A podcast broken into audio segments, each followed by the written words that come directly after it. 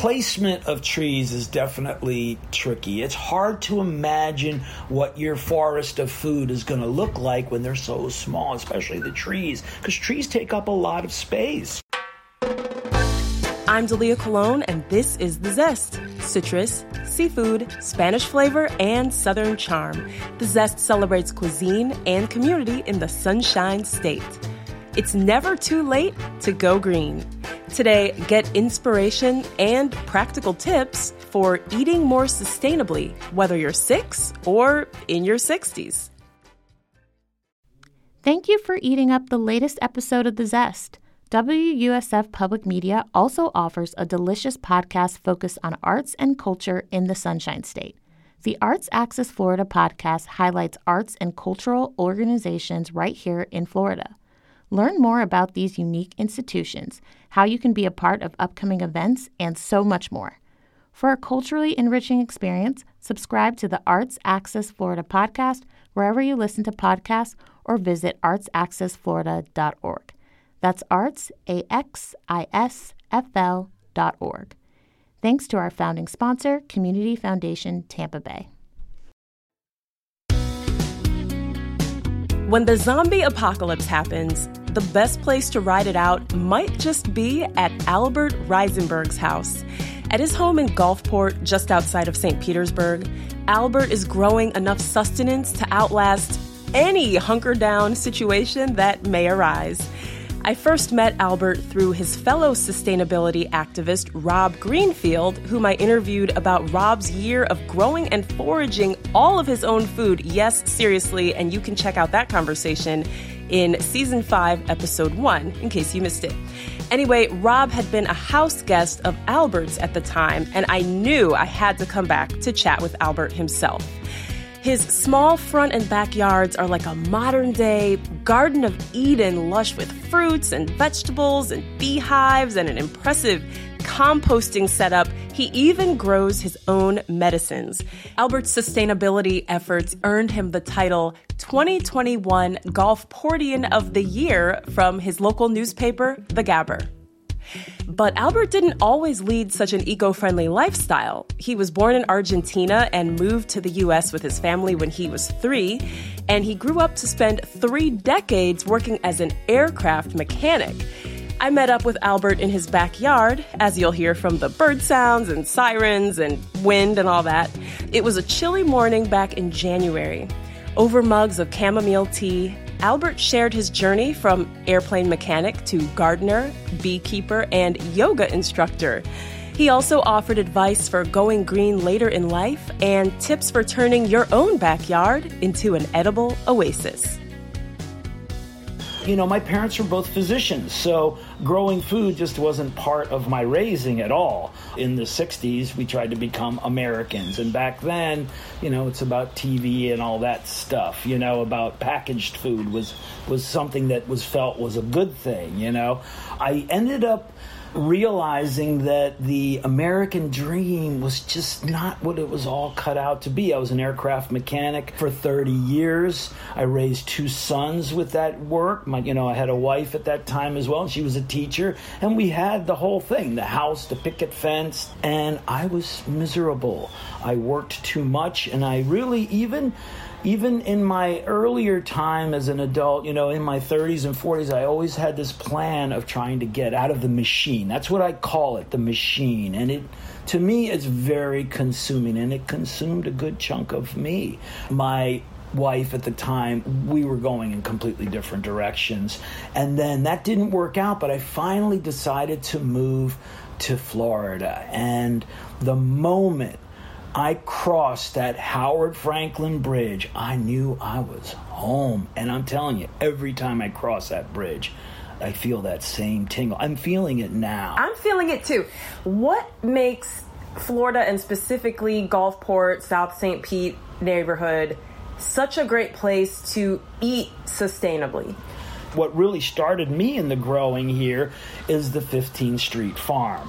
At the time, um, that was called the Faith House, and I had two really significant teachers, Emmanuel Rue and Bill Billidoux, who were running it at the time. Emmanuel still runs it now. We had Emmanuel on, I think, the first season of the podcast talking yeah. about a farm still in Saint Pete. Was it the Saint Pete Farm? The Echo Village. It. It the used Echo to, Village. It's, been, it's gone through a lot of transformations okay. right now. It's called the fifteenth Street Farm. Oh, cool. And that's where I really cut my teeth in uh, urban agriculture. Wow. Um, and really what I'm doing here is a snapshot of what we were doing then. It was more about permaculture, and the fifteenth Street Farm has transformed more into a real farm, and that's how Emmanuel's vision has brought it, and he's wanting to do farm-to-table uh, meals there and other things, and you know, he's trying to get through the bureaucratic stuff that cities put in front of you as as in agriculture. Now, recently, what's really exciting is now it's Florida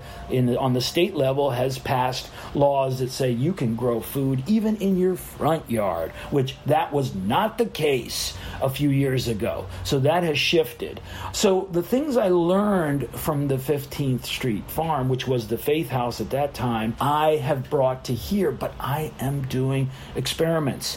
Interestingly enough, my work in that fifty years of, of working, you know, in jobs that I didn't really like or did, wasn't really feeding my soul has fueled my life here. My home is paid for. And so even though I live a very modest life, I'm able to live without having being part of the machine. I can I can do these sustainable kind of jobs that really fuel me it, more than just financially, spiritually, and just making me whole. I'm a beekeeper, and I have right now I have I think I have ten hives in a couple of locations.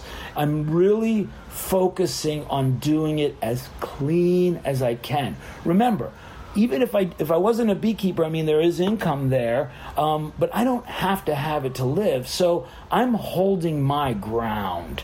And what I'm saying by that with the beekeeping is I am treatment free. That means I don't use any chemicals whatsoever in my hives, and I don't help the bees with their health. I let them do that. I supply them with the boxes so they can thrive, and then they share their honey with me, and, and I'm sharing my help with their lives, as little as possible, but enough when they need a little bit of intervention. Very cool. And I just want to note there's some sirens in the background. I don't know yeah. if they're coming for me or you or, no. or well, the bees. well, well, this is a city. I'm doing a lot here on this tiny little city lot. So, of course, we're going to have that. But usually it's very good kind of atmosphere. It's a quiet. I have a park in front of, you know, across the street from my house. I just really, I have to pinch myself how lucky I got in this spot. And, you know, Gulfport. So Gulfport is this tiny little city of twelve thousand permanent residents that's just aside, you know, Saint Pete.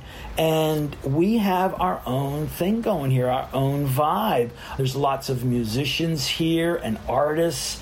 You know, it has shifted a little bit because it's kind of expensive to live here, but still we're retaining our vibe. And of course, I'm a regular. Uh, I'm, I'm regularly at the council meetings, and they know who I am. You mentioned that the people at the council know who you are. Well, now a lot of people know who you are because the Gabber, which is Florida's oldest independent weekly newspaper, named you. Is it Gulfportian? Gulfportian? Gulfportian of the year. Gulfportian of the year. You're on the cover from the December thirtieth, twenty twenty-one issue. That's. Congratulations Thank on that. And it's much. Easy to see why. We talked about how we're in a city. And honestly, when I pull up to your house, you would never know this, you know, relatively small size lot is just growing so much. Yeah. You talked about how you've got the bees. What else do you have going on back here, well, food, food-wise and sustainability-wise? Food-wise, of course, I've got lots of fruit trees. I've got mangoes, bananas, mulberry, avocado, uh, lemons, papayas, lots of papayas, moringa, which is an incredible thing. I've got tropical cherries. I've got Suriname cherry, Barbados cherry, June plum. I mean, the list goes on and on. Soursop. pineapples, you know, growing everywhere. And then I do some annuals. I'm really shifting more and more to more uh, sustainable plants that I don't have to keep planting every year.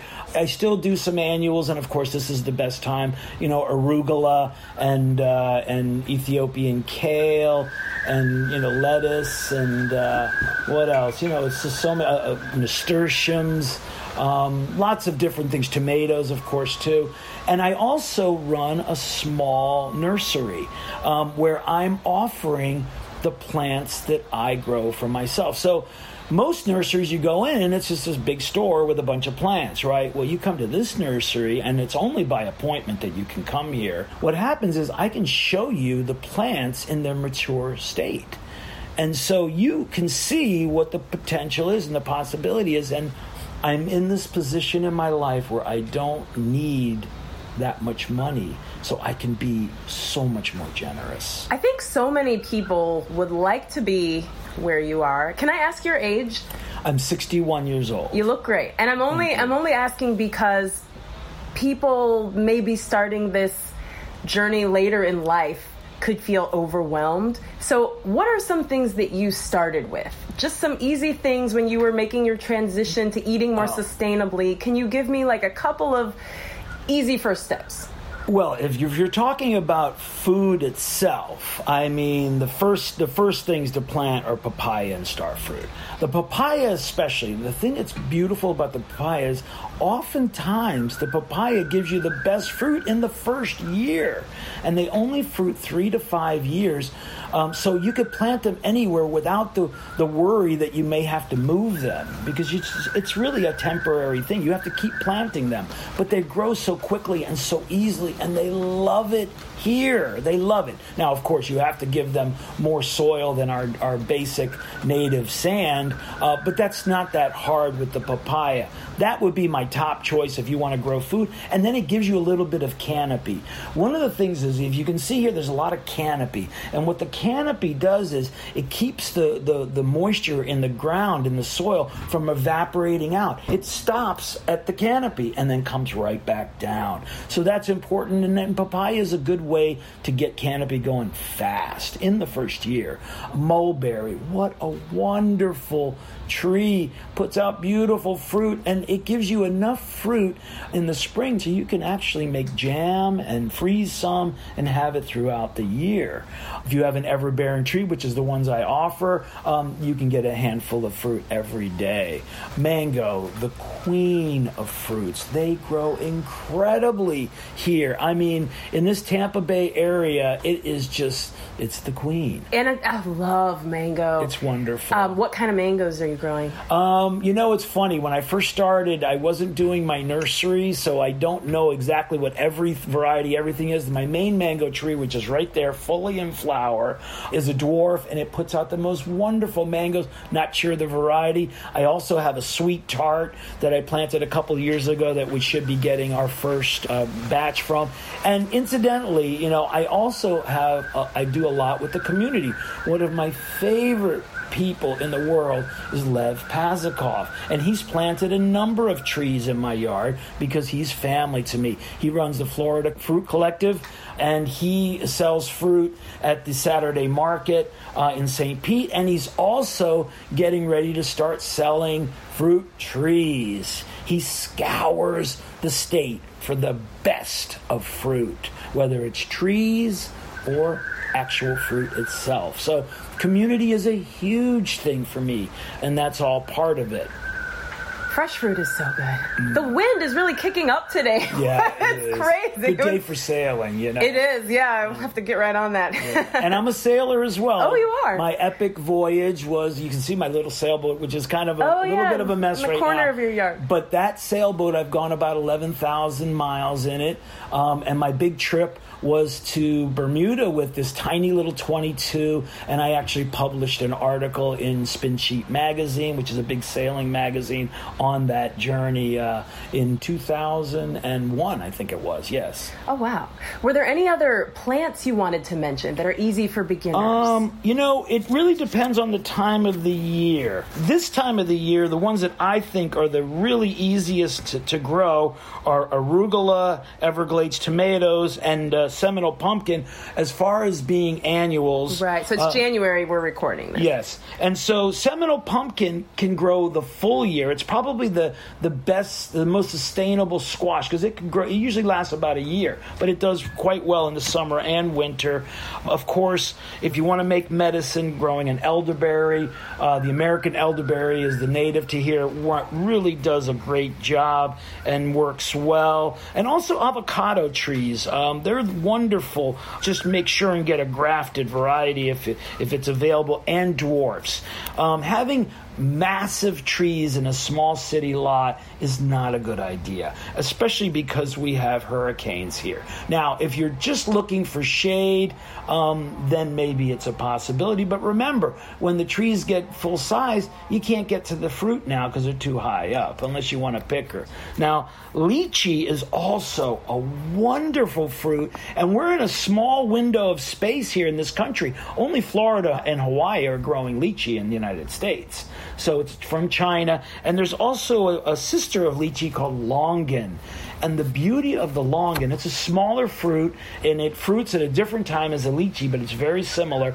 But the beauty of the longan is it's true to seed, so you can actually propagate these from seed. And you won't get the exact same, but if you have a really good fruit, you're most likely to get a really good fruit from that. So that's a wonderful thing as well. Now, in the summer, um, and really I specialize a lot in what greens you can grow in the summer, because guess what? The summer is really tricky. You can't grow traditional things in the summer. Egyptian spinach grows wonderfully in the summer. There's a couple of uh, hibiscuses that are edible, cranberry hibiscus and roselle. They are absolutely wonderful to eat and to make tea from. And then ginger and turmeric. I offer ten different varieties of ginger and turmeric here at the Moon Landing uh, Garden. And it is a wonderful thing. And if you play your cards right, you can have a bed that you can tap into year round, even when the plant goes dormant. I didn't think about that. I really didn't think you could grow anything in the summer in Florida. Oh. Clearly. Fruit, fruit trees. I mean, you know what really, the fruits you have in the winter are star fruit and papaya. But in the summer, grapes. I also have a beautiful variety of grapes. Grapes, mangoes, avocados, star fruit as well, mulberry, bananas. I mean, the list goes on.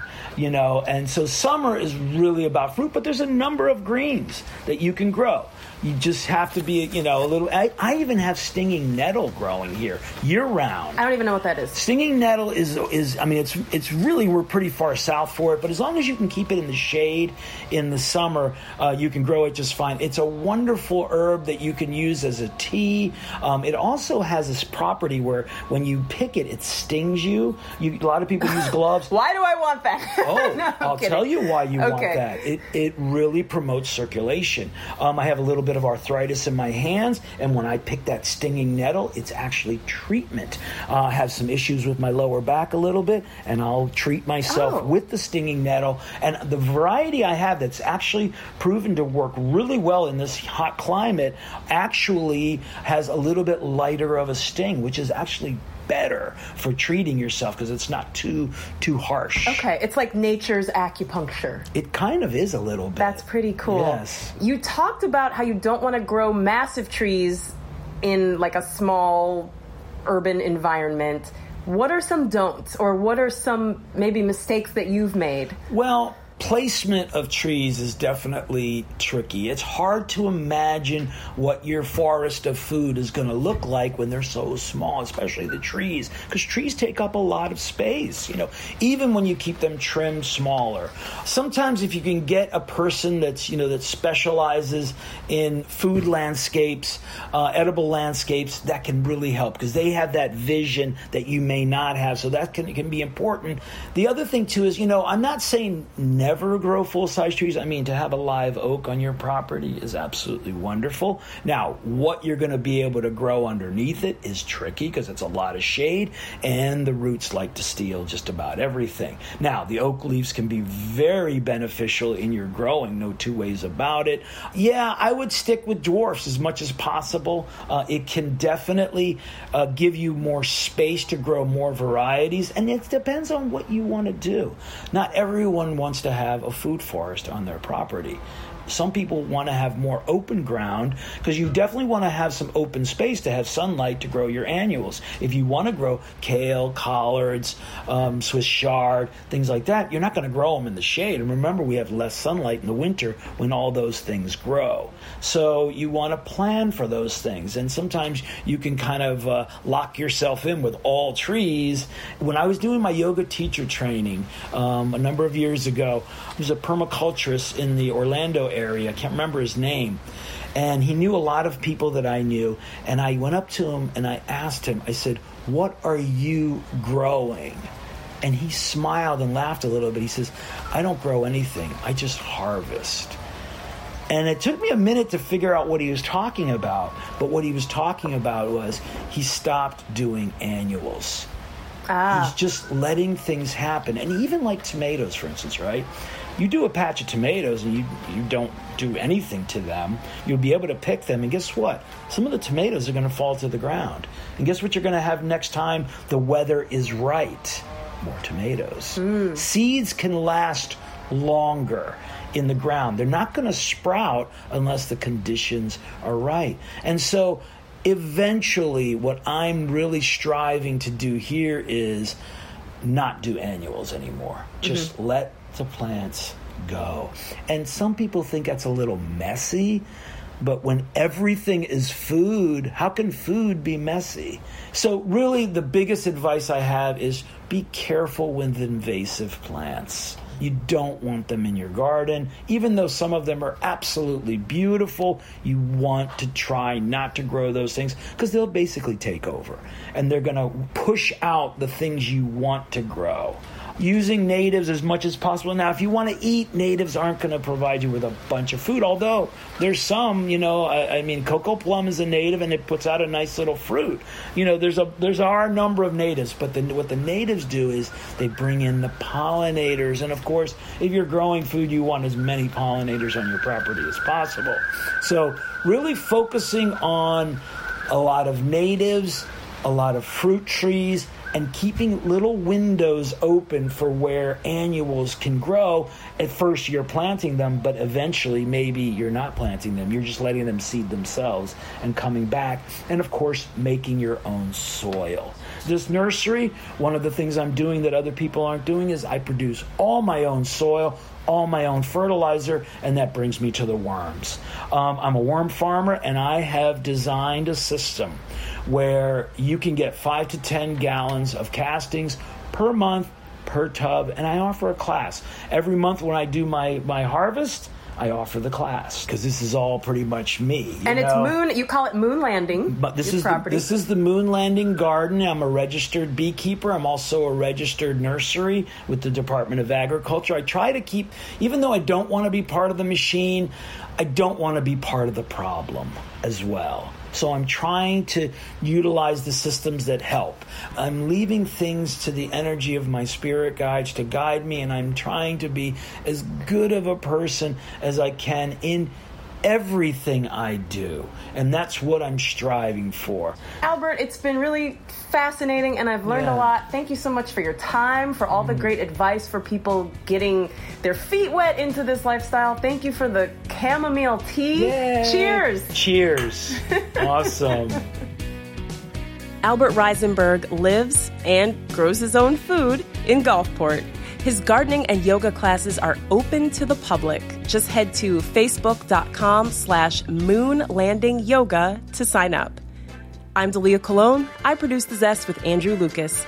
This week we had help from Chandler Balcom, Mark Hayes, and Hannah Abdelmajid. The Zest is a production of W U S F Public Media, copyright twenty twenty-two.